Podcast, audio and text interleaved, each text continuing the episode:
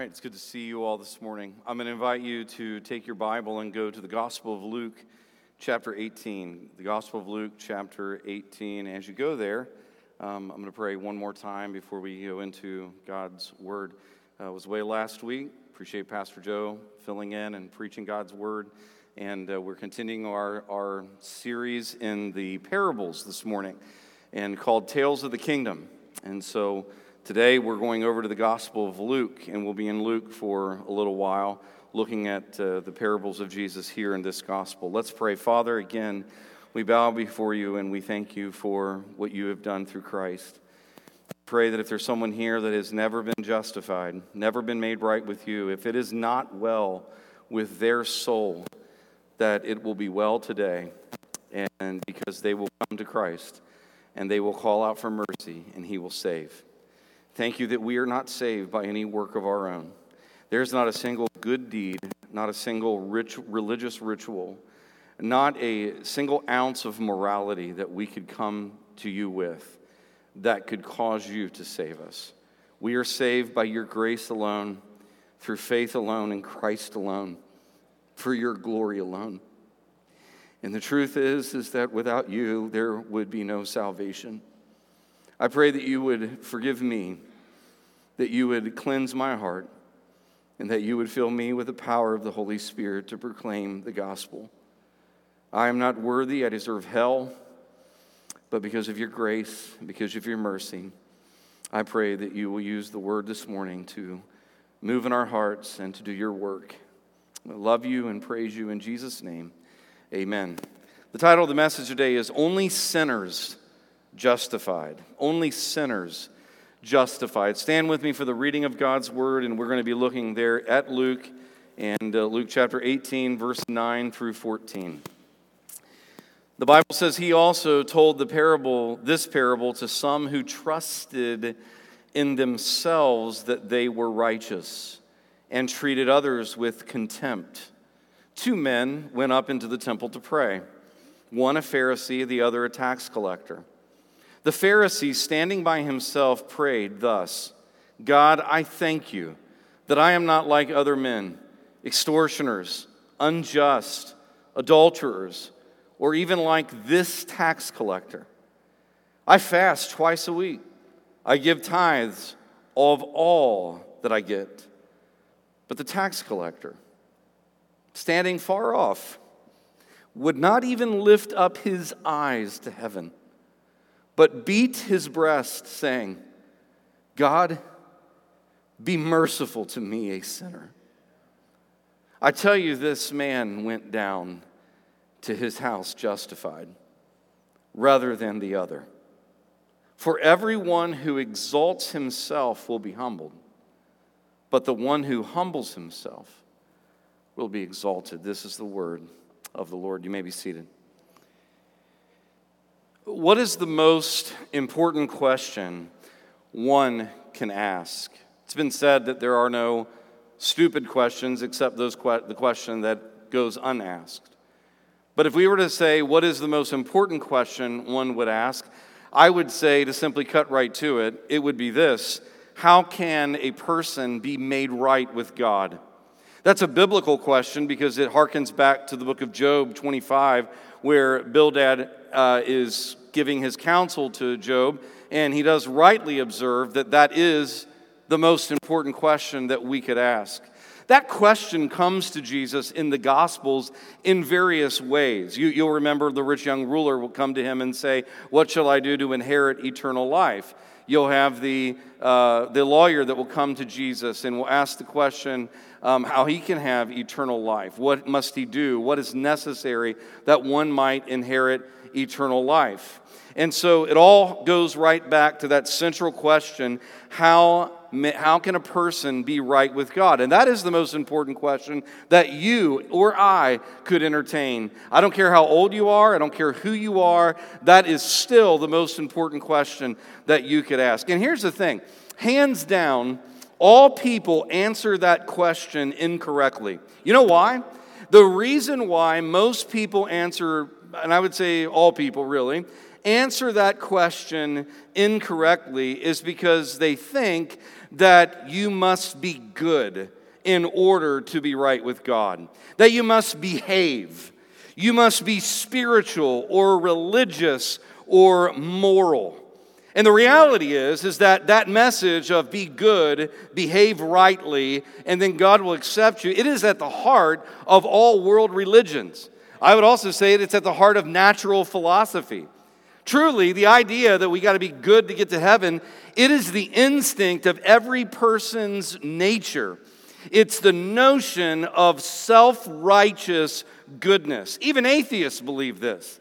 Even atheists believe that there's a code that they have to live up to. And if they live up to that code, then they'll find some, some portion of happiness in life. And people that are skeptics would even have to, will probably even admit that if there is a God, then that's what he would expect is that we be good. And the other reality is, is that most people consider themselves to be good, at least good enough not to go to hell. I mean, God wouldn't send me to hell. He wouldn't send anybody to hell, right? I mean, that's kind of the, the, the predominant uh, thought in most people's mind when it comes to that reality. Albert Mohler makes this, uh, this observation. He observes that the majority of people in our culture, and even in our church cultures, really, prescribe to a form of moralism, a salvation that comes by behaving and then they convince themselves that they can trust in their behavior. I think that's also dangerous even for Christians because we Christians have a tendency to say, yes, it's all the gospel for me to get saved, but it's all my behavior to stay saved. And that's bad theology. It's the gospel all the way through. And so Jesus here is addressing that self righteous tendency. Jesus taught this parable to level all forms of moralism and to destroy self righteous religion. And there's no one that represented self righteous religion more uh, better than the Pharisees. And so, what Jesus does here is he exposes the danger of self righteousness. Look at the text, verse 9. He also told this parable to some who trusted in themselves that they were righteous and treated others with contempt. And so it's interesting because verse 9 actually does something that we haven't seen really in the parables. The, the text actually tells us why Jesus tells this. And it's interesting because it, he says he told this parable to some. It doesn't even specify Pharisees, it just says to some. And, and, and, and that, or, or it could be translated to everyone or to anyone who trusted in themselves that they were righteous. So don't make the mistake of just, you know, signing this off to the Pharisees. No, no, no. This is to everyone. This is to anyone. This is to any person who gives even an inkling and just, just even gives the slightest credit to themselves that they are righteous because of what they do or because of who they are or any other reason. And so it says to some who trusted in themselves that they were righteous and treated others with contempt. And so Pharisees, obviously representing the, the Jewish religion that, uh, that, Jesus, that opposed Jesus, they considered themselves good and they were marked by self righteousness. Now, notice Jesus here in the, that the text in the introduction of the parable gives us two marks of self righteousness. So you need, to, you need to write these down. Here are two marks of self righteousness. They trust in self with confidence. You know what the text says? It says, who trusted in themselves that they were righteous. They were looking inward and they were saying, Wow, look at me. They possess a delusional and a damning self confidence in their morality and their religious performance. I am a moral person. I am a good neighbor. I try to keep the Ten Commandments, right? I go to church. I do these spiritual things. And so, a mark of self righteousness is a trust in self with confidence. But notice the second thing they treat others with contempt.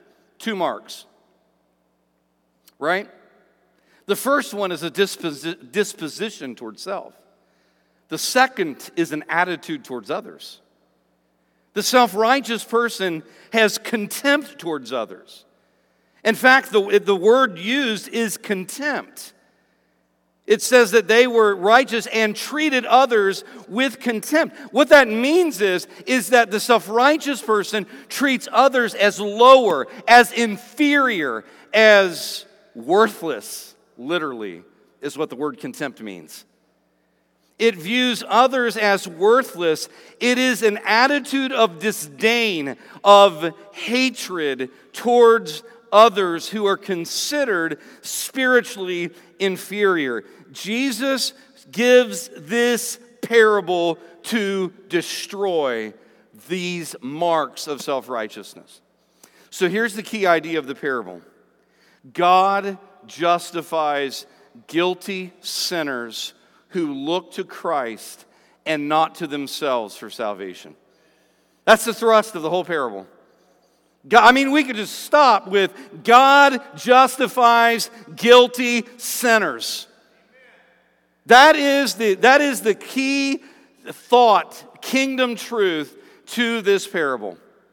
And by the word justified, I just, what, what that means is that God makes sinners right with Him, who, the sinners who look to Christ, He makes sinners who look to Christ right with Him and not to themselves for salvation. And so we're going to see this key kingdom truth unfold in three ways. First, we're going to see the profile of these two men. Then, we're going to look at the prayers by these two men.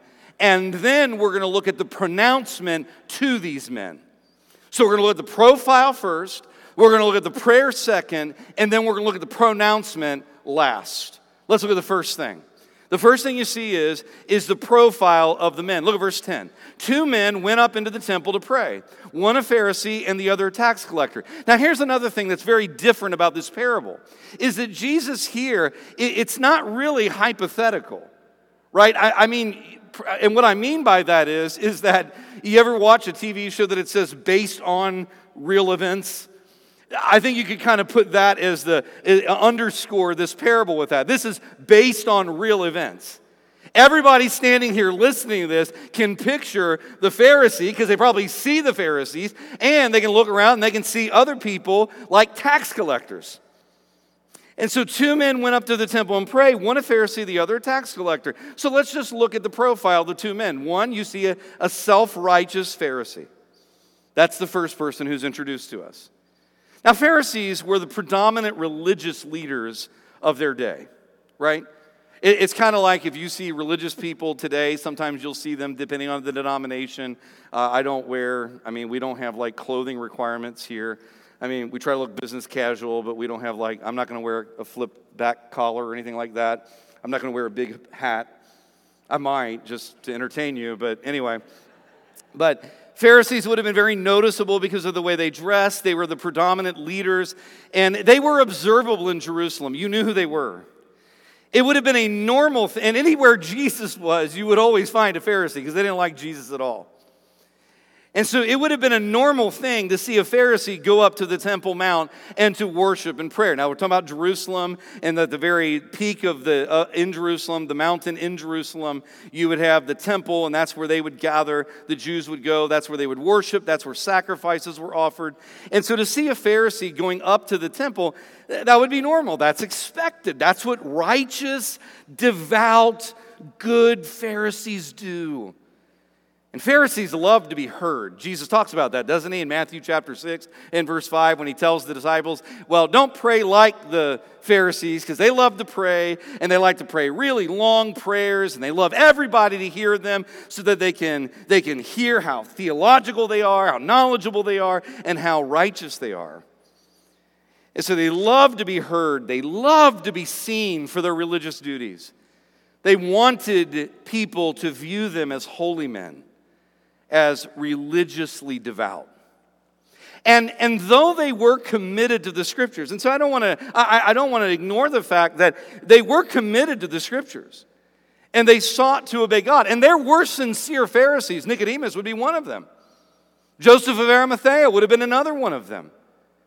But as a whole, while they did seek the scriptures and seek to obey God, they were fundamentally flawed. And here's why.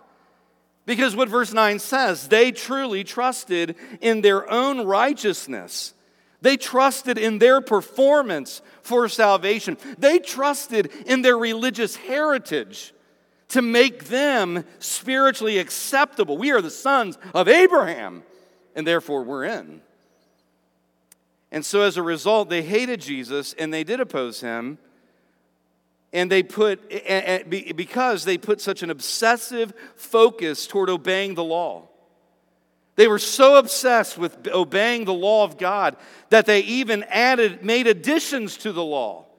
And then they became obsessed with keeping their additions to the law. And they did so to the neglect of their inward soul. They focus so heavily on their outward, external appearance and performance that Jesus in Matthew chapter 25 tells the Pharisees that they are nothing more than whitewashed tombs. Beautiful on the outside, but absolutely corrupt and decaying on the inside. In fact, if you back up two chapters from Luke 18, Jesus says this to the Pharisees. He says, You are those who justify yourselves before men. You want everybody to think that you are right with God because you look it, you act it, you talk it, but you, God knows your heart. How many of us have heard people say, Well, the Lord knows my heart? That's what the Pharisees thought. And they thought that was a good thing. And Jesus says, uh, not a good thing, because our hearts are decaying. In fact, Jeremiah the prophet says that the heart is desperately wicked. Who can know it? So, so, so the idea that we can appeal to our, to our inward state is ludicrous. It, it, it's false religion to do that. And so here you have this Pharisee, goes to the temple, like good Pharisees do, and he was going to pray either at 9 a.m. in the morning or 3 p.m. in the afternoon, because those were the two designated times to pray, and the Pharisee would have been guaranteed to get his audience. So no one would be surprised by the Pharisee. The surprise comes with the sinful tax collector. Isn't that what it says? The second one that we're introduced to is the tax collector. He makes his way to the temple as well. And if you're the audience, if you're listening to this, you would have been shocked. Tax collectors were exceptionally hated by the Jews. I'm talking about not just the Jewish leaders, by the people. They were considered traitors and thieves because, it, because what they did was is that they were given franchise they would, they would have a franchise and, and in that franchise they would whatever taxes they collected would pay for their business but anything they collected over over what was what was due in taxes they kept it for themselves.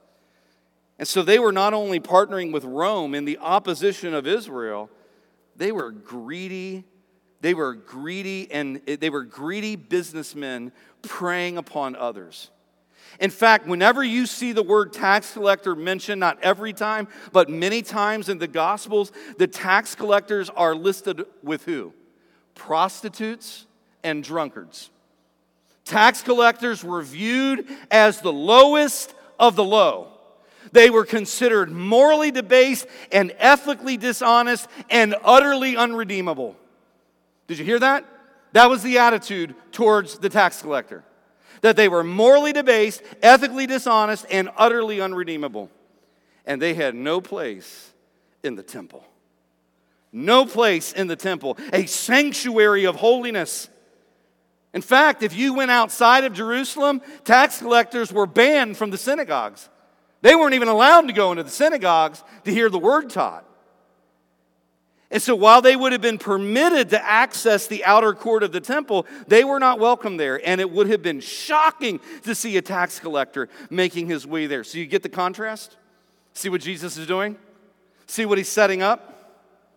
He's setting up this two extremes the most religious you could imagine and the most immoral you could imagine. And you know what the question is? Which one of them get to go to heaven? Which one of them get to go to heaven? That's what he's setting up. One person is considered deeply devout and uh, supremely spiritual. The other is a wretch, an outcast, a criminal. Both make their way to the temple. Which one goes home right with God? And so that leads us to this the profile of these two men lead us to this kingdom question Are you a Pharisee or are you a tax collector? Are you a Pharisee or a tax collector? Well, I'll just be honest, I think I'm both. I think I'm both. But the reality is, we're all sinners in need for the mercy of God. And this profile forces that question upon us. But what it does is it leads to us a second point, and that is the prayer by the men. So we have the profile of the men, and we have the prayer by the men. Verse 11. Look what the text says. The Pharisee. So the first prayer that we encounter is in verse 11, and it is the prayer of the Pharisee. The Pharisee, standing by himself, prayed thus God, I thank you that I am not like other men, extortioners, unjust, adulterers, or even like, underline this, this word, this tax collector. The Pharisee has locked his eye on that tax collector. And he not only wants everyone in that room to hear him, he wants that tax, tax collector to know he's looking at him, and he wants that man to hear him. And so he says in verse 12, he says, I fast twice a week, I give tithes of all that I get. Now, I want you to notice here before we look at the prayer how he stands. Do you see it? It says the Pharisee standing by himself prayed thus. And so he stands. It, what he does is, is he isolates himself. He's standing in a place to be seen. We know that because we see that in the other gospels. The Pharisees always positioned themselves either, in some sense, that he stood alone. If not alone, he was above everybody. They could see him. He could see everyone else. And the reason that the text emphasizes standing by himself, it's not that standing and praying is wrong. That's how the Jews prayed. But the, what the, the, the, Jesus is emphasizing is he is isolating himself to be seen. He is putting himself in a position of self assurance and self promotion. See it? He wants to be able to see the other worshipers whom he considers to be unworthy. And then he prays. Now, I want to say this about his prayer. It should be noted that the ESV, which we just read, it says standing by himself. However, grammatically, other translations read that he stood and he was praying these things to himself. He wasn't praying to himself like he was just praying silently. Because Pharisees didn't pray silently, did they? We know that they didn't pray silently. He prayed to himself. Jesus is actually giving you a commentary here. Matthew Henry, the Puritan, picks up on this and he says, The man went to pray, but forgot his errand. The Pharisee went to pray, but he forgot his errand. Because what he does is no prayer, it is an announcement. It is an announcement to God before others of his own self assessment. He is giving his own acceptance speech before God. Right? Thank you. Thank you. I'm glad. I know all of you are shocked that I'm here, you're, but you're certainly not surprised, given how holy I am. you know how you see this? You know how I know it's his, his self, his acceptance speech? Circle the four I's. Four I's there. I thank you that I am not like, I fast twice a week, I give. What an acceptance speech. I mean, he must have really memorized this. But you know what's missing? There's no confession of sin. There is no plea for forgiveness. There is no fear before a holy God. There is not even a recognition of the attributes of God. None of that. In fact, he mentions God and then monologues about himself. He mentions God, but then he monologues about himself. The Pharisee is impressed Here's his resume. You ready? His resume includes what he avoids and what he achieves. What he avoids and what he achieves. And he, he believes God should be impressed with this. He demonstrates no awareness of God's grace or his need for it. And not once does he ever even look at God and say, Forgive me, forgive me, give me mercy. We've seen that in our own culture, people of notoriety and popularity who will reference the name of God, even talk about their Christian faith, but admit no need for their forgiveness of their sin. And so here he does. Here he, here he goes. And, and, and so, what you see in terms of this assessment, two things. Look at what he says. He compares himself in superiority. See what it, he, he says, God, I thank you that I am not like these others. And he looks around. He looks around, uh, he looks at all those that have come to worship, and he considers this distinction. And what, and what he says is, I thank you that I am not like other men. But then what he does is, is he mentions other men extortioners, unjust people, adulterers, or even, and, and see how he zeroes in on the tax collector? Even like this tax collector. I mean, you got adulterers, you've got extortioners, you've got unjust people, but you've got these. And he saves the best for last because the Jews hated the tax collectors more than any of the others.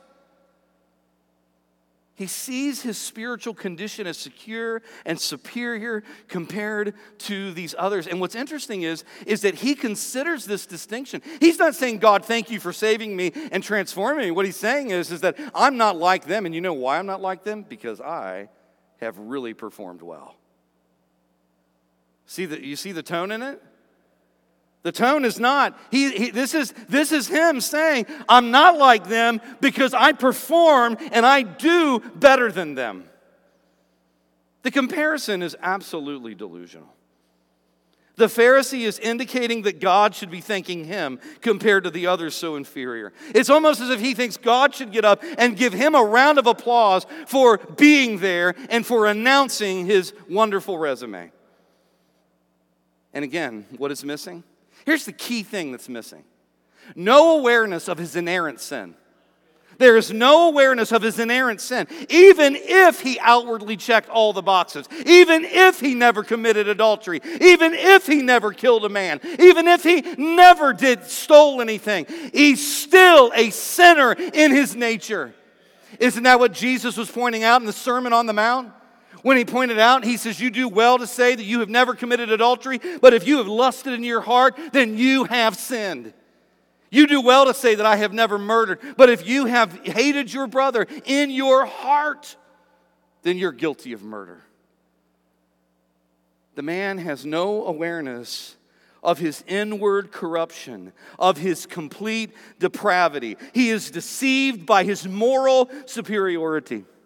Let me ask you a question who do you compare yourself to? Who do you compare yourself to? Do you look out in society and see people that you consider to be so degenerate that you consider yourself just slightly above them? Brothers and sisters, if we're Christians today, we must never think that we are superior to others, that we are morally upright, or that we are acceptable before God because of anything in us or anything about us. We are all sinful. We are all corrupt. We are all self righteous. I'll even be easy on the Pharisees. I want to pick up a stone and throw it at the Pharisees, but the reality is, I'm a Pharisee too. In our sinful condition before God, we are no different than the meth addict, the sexually deviant, or the serial killer. And if that offends, it doesn't matter because it's the truth. You know why we have to get there? Because you will never understand the greatness of the mercy of God until you understand the depths of your sin. And those depths are in the wellspring of our hearts. And so he then not only compares, but he credits himself. He credits himself with spirituality. He moves from morality to merit. What he achieves I fast twice a week. Now, fasting is to be commended. No one would condemn uh, fasting. Jesus taught that we should fast. But the law required one public day of fasting a year, and that was Yom Kippur, the Day of Atonement. Any other fasts were, op- were, were voluntary. But what the Pharisees had done is they had instituted additional days for fasting so that they could fast on those days and then tell everybody what amazing fasters they are. you, you fast twice a week? You, you fast once a week? I fast twice a week. Mic drop. You pray twice a day. I pray morning, noon, and night. And then I pray the whole time I'm driving anywhere, I'm just talking to God. Yeah, yeah. There you go. Right? And when it came to tithing, they tithed on everything. Isn't that what he says? Look at the text. I mean, he, he says, he says, in, in the verse, he says, I give tithes of all that I get. That birthday card that I got with $10 in it, I dropped 10 cents in the offering plate. And I did it when it was real quiet so it echo all throughout the building. That's the Pharisee. That's the Pharisee and they wanted you to know. But you know, the reality is, isn't that exhausting? Their, their righteousness was a do more righteousness, do more than even do more than God requires, and He will be impressed with my extra credit. I'll never forget that. The kids that will come up to you and they'll be like, Mr. Ritter, can I get extra credit? And I would like, yeah, uh, wait a minute. And I'd look at the grade book and I'd be like, you got like a 98% A plus. Like, what do you need? Like, because I want a 105%. and I'd be like, well, the 5%'s not going to count. that's, that's the mindset here, right? You know, it's easy to observe the self righteousness of the Pharisee. But Albert Mohler notes that there is a little Pharisee inside of all of us always tempting us to compare ourselves or to credit ourselves. You're okay. You're not as bad as those people. You're okay. Look at all the things that you do. Look how much you serve. Look how much you give. Look how much you do. And then we boast of the sins that we avoid. We brag about the disciplines that we follow wanting others to know this is how much I pray, this is much how I read the Bible, this is how much we love the Lord. Are, all, are any of these things wrong? No. But they are overtly wrong if you're trying to earn righteousness. If you think you're going to go to heaven because of any of that, you're going to go to hell. Isaiah 64, but we are all an unclean thing, and all our righteousnesses are like filthy rags. So we got the, we got the Pharisee, right? Let's look at a complete opposite the tax collector. So Jesus then tells us the prayer of the tax collector. And look at verse 13. But the tax collector, standing afar off, would not even lift up his eyes to heaven. I don't even think he sees the Pharisee. The Pharisee sees him. He doesn't see the Pharisee. I don't think he sees anybody but himself. He wouldn't even lift his eyes to heaven, but he beat his breast, saying, God, be merciful to me, a sinner. So notice again the positioning. Jesus' description is clear. He stands afar off. He doesn't stand above, he doesn't stand alone, he stands away. You know why he stands away? Because he does not see himself as worthy like the Pharisee. He is standing on the outskirts of the temple, on the outskirts of the, of the outer court.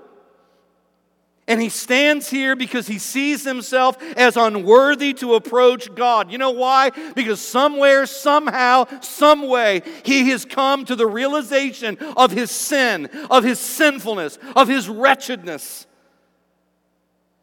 And it is from that lonely place, that lowly place, his posture shows that he is ashamed of his sin. He is aware of his guilt, and he knows he is alienated from God. That's what his posture shows. And it is from there that he prays. And he offers, notice, notice in his prayer, do you see it? In his prayer, he offers no excuses, he offers no explanations, he offers no comparisons, and he offers no resume. And he has no self pity. He does not go, oh, woe is me. I'm a victim of my circumstances. I'm a victim of the system. I'm a victim of. No, no. He does not offer anything except his own guilt. And he demonstrates that he's remorseful and repentant in three ways. Look at it. First, he bowed his head. We've already addressed that. He would not even lift his eyes to heaven. He would not even gaze upon the king high upon his throne because he understood that he was unworthy to even look upon such a holy and righteous God. Tells you something about worship, doesn't it? Worship is not to be cavalier. It is not to be presumptuous. It is not about us. We do not approach God in flippancy or foolishness. We approach God in humility, understanding that we are not even worthy to utter His name, let alone stand in His presence. And so he bows his head. And then the text says he beat his chest. Beating your chest would be a universal gesture of sorrow and remorse. The tense of the verb indicates continuous action. He just continued to beat his chest. Isn't it interesting? The chest, the chamber of the heart. What's that telling you? The chamber of the heart. It's a recognition that the guilt is not just on his hands, the guilt is in his soul. And it indicates that he is sorrowful. He's not just sorry. He's not just sorry that he cheated his, his fellow countrymen. He's not just sorry that he did something wrong. He is sorrowful over his sinfulness. He knows that his problem is not just simply what he does, it's what he is. Isn't that what Jesus said in Mark chapter 7? For from within, out of the heart of man, come evil thoughts, sexual immorality, theft, murder, adultery, coveting, wickedness, deceit, sensuality, envy, slander, pride, foolishness. All these evil things come from within and they defile a person. So you can't just create a checklist and say, okay, I didn't murder, didn't commit theft, didn't commit sexual immorality, didn't covet. You can't because the problem's the heart. You need a heart transplant, you need a transformation, you need a new nature. You need to be born again. You need to become a new person. And, and, and so he recognizes that it, it is a heart issue. And then what does he do? Thirdly, he begs for mercy.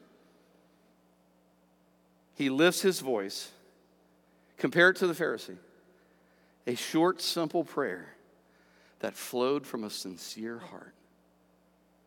God, be merciful to me a sinner. I want you to, what I want you to get here is, is that the Greek word for mercy does not provoke us to just simply think of like a, a, like a, like a prisoner standing before king, grabbing the king's cloak and saying, oh, please, oh, please, don't punish me. No, no, no. The Greek word is hilasketai, which is the word hilasketas, which is the word we get for propitiation what the man is saying is God, God, do whatever it's necessary to atone for my sin. He is pleading for atonement. In other words, I'm not suggesting that he understands sacrifice. He understands, he understands, he, he did know the sacrificial system. I mean, he's a Jew. I'm not suggesting he, he understood the full, the full spectrum of substitutionary death of a lamb or, or an animal. But what I am suggesting is he understood that mercy can only come if justice is upheld. He knows he cannot atone for his sin, and he seeks God to do whatever is necessary to satisfy the law's requirement for his sin. He's admitting, I can do nothing, but whatever you can do, do it and show me mercy. Forgive me, pardon me, and receive me. And, and, so, so the, the cry for mercy is a cry for God to do whatever is necessary in order to receive Him, to forgive Him, and to pardon Him. But here's another observation when it says God be merciful to me, a sinner, actually in the Greek, the article is there. So you know how this actually reads? It should read in English, and this is probably in your footnotes at the bottom of your Bible. It says, God be merciful to me, the sinner. Not just a sinner, the sinner. See, see what it does? He's not comparing, he's not comparing himself.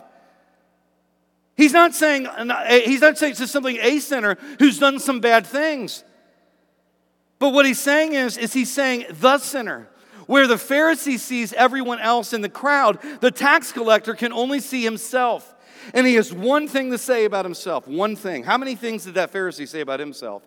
The tax collector only has one thing to say about himself I am the sinner. I am the worst. I am the vilest.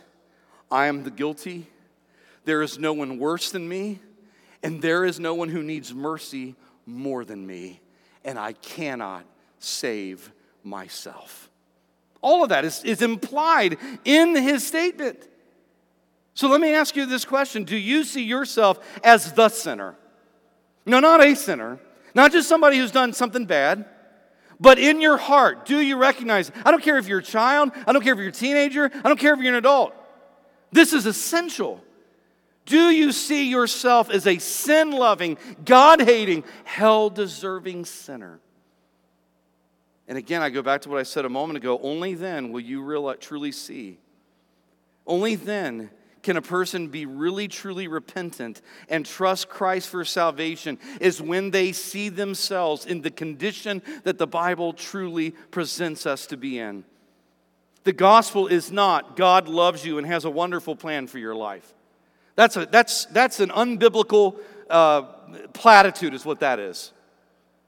The gospel is you're a guilty sinner before a holy God, and you need a sin conquering, hell defeating Savior, and He has come, and His name is Jesus. And the good news is that you can be saved from your sins, you can be forgiven, you can be pardoned, you can be made right with God, not on any work you have done, but on the finished work of Jesus Christ. That is the gospel. But you can't see the goodness of that gospel until you see the greatness of your sin. And so, do you see yourself as this, the sinner? I know when I got saved as a child, I wouldn't have articulated all of this in the way that I've preached it to you in my mid 40s. But I do remember that when I became a Christian, I understood somewhere at the age of 10 that I was sinful and that I deserved to go to hell. And I was afraid.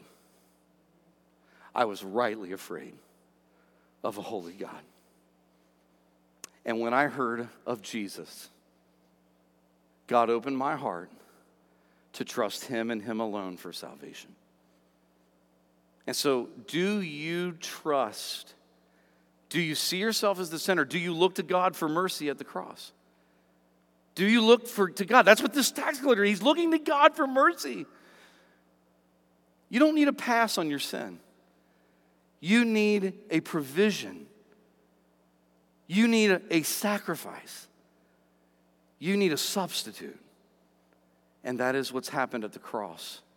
When Jesus died on that cross, hear me, when he died on that cross, he died for sinners.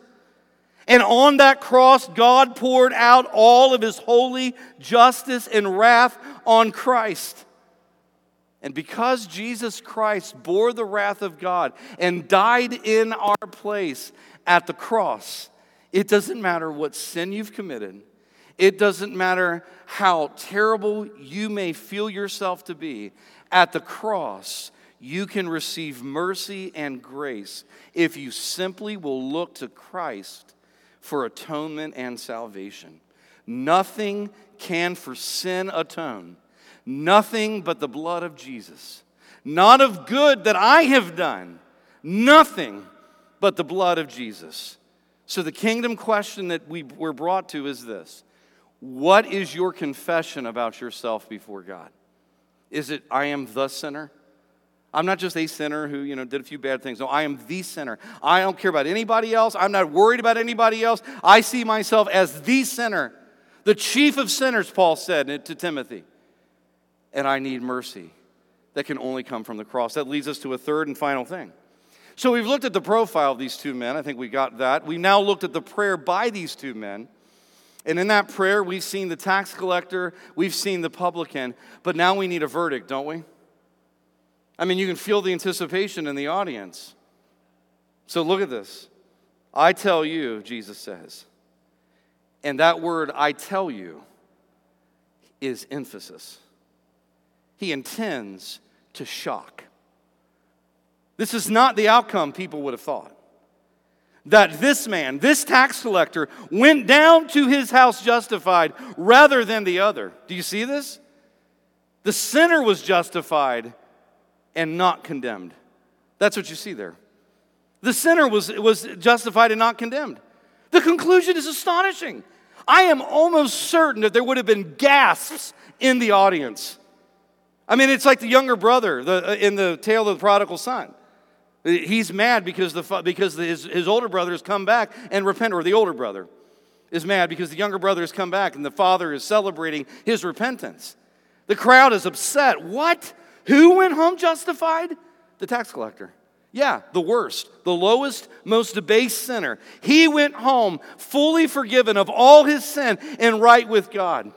That, that would have been astonishing. And the message is simple. Why? Because God justifies sinners. Sinners cannot justify themselves. And there are three things here to tie into the doctrine of justification. Three things. One, he was declared justified. You know what the text says? I tell you, he went home justified. He went home justified. Justification is a declaration, an act of God alone without any contribution of human works. You cannot trust even a little bit of your righteousness for salvation.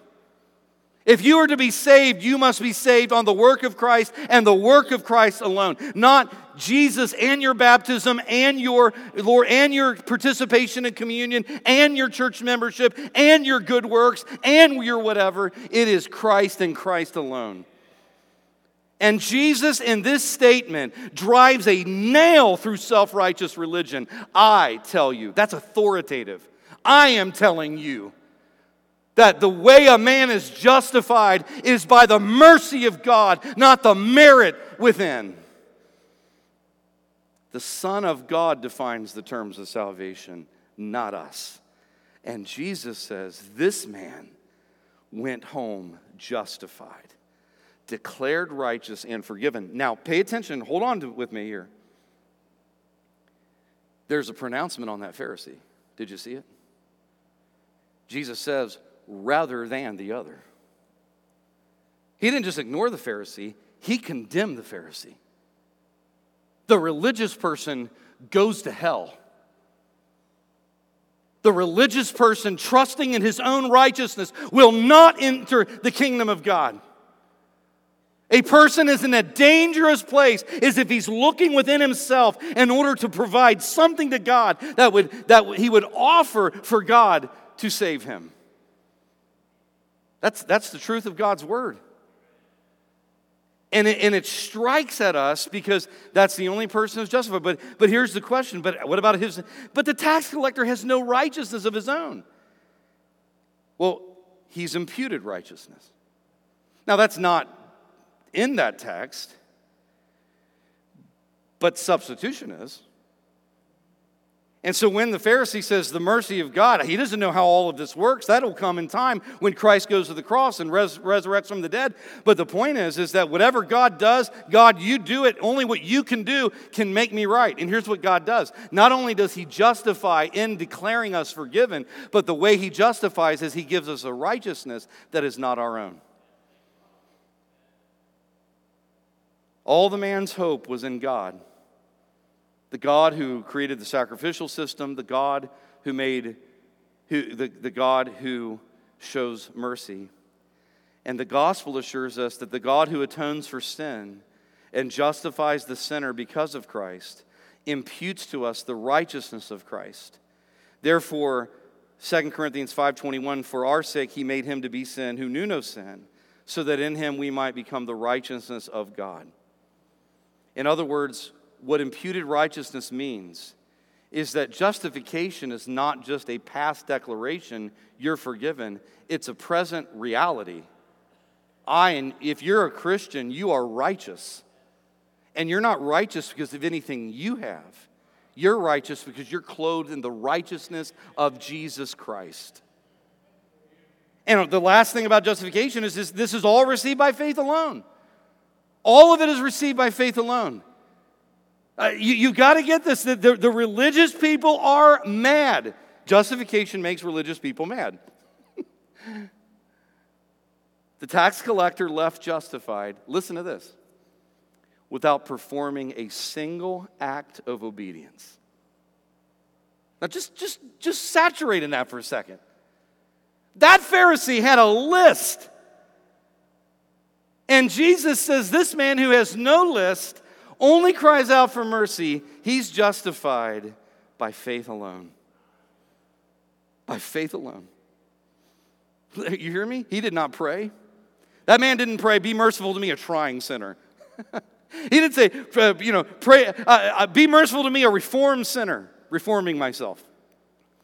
He didn't say, Be merciful to me, a cleaning up my act sinner, a try harder sinner, a baptized sinner, a repentant sinner. He said, Be merciful to me, a sinner. I got nothing.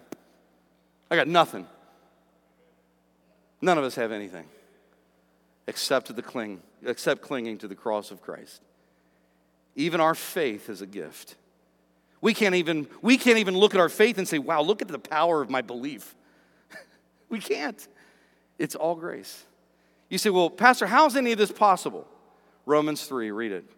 For all have sinned and fall short of the glory of God and are justified by his grace as a gift through the redemption that is in Christ Jesus, whom God put forward as a propitiation by his blood to be received by faith. You could put that verse as a banner over Jesus's, or as a footnote to Jesus's parable here. We are justified by grace alone, through faith alone, in Christ alone, for the glory of God alone, based on the Word of God and the very Word of Jesus Himself. So Jesus gives us a final conclusion that's divine. For everyone who exalts himself, another way of saying, for everyone who tries to justify himself, will be humbled, but the one who humbles himself will be exalted. Church, if God had not justified me based on the finished work of Jesus Christ, I would most certainly go to hell. There is no goodness, no morality, no religious work that can ever make any human being acceptable before God or remove the guilt of sin. Our prayers are sinful, have sin in it. This sermon has my sinfulness in it. We are saved completely by the mercy of God. Our only plea is God be merciful to me, a sinner. And the good news of the gospel is God grants mercy to all who look to Christ and not for themselves. So here's the question for you this morning Will you be justified today? Will you? Are you right with God? Will you go to heaven justified by looking to Christ alone for salvation? Or will you go to hell condemned looking to yourself for righteousness and salvation? You can go to heaven today. You can have life today. All you have to do is cry out to God for mercy and believe that you can do nothing to save yourself, but Christ has done it all. And, Christian, let us all repent of our attitudes of self righteousness, self pity, and superiority that are so often contrary to the gospel of Jesus Christ. Let's stand, sinners justified. Father, we bow our heads and we thank you for your word. Thank you for the truth of justification. And God, if there be one here that has never been saved, oh, may they see the great hope of this passage that anyone can be forgiven, anyone can be justified by your mercy and mercy alone. Help us, God, to be broken over our sinfulness and to see that we have nothing to boast in and nothing to cling to except Christ. May this be a time to respond. Perhaps those that just need to come to the altar and just thank you for your salvation. For those that may be here and may need to cry out for your mercy, that today they'll do that. And if they need to come and speak to me or someone else, that they would do that even as we sing and praise your name. Thank you, Father, for all you've done for us in Christ. In Jesus' name, amen.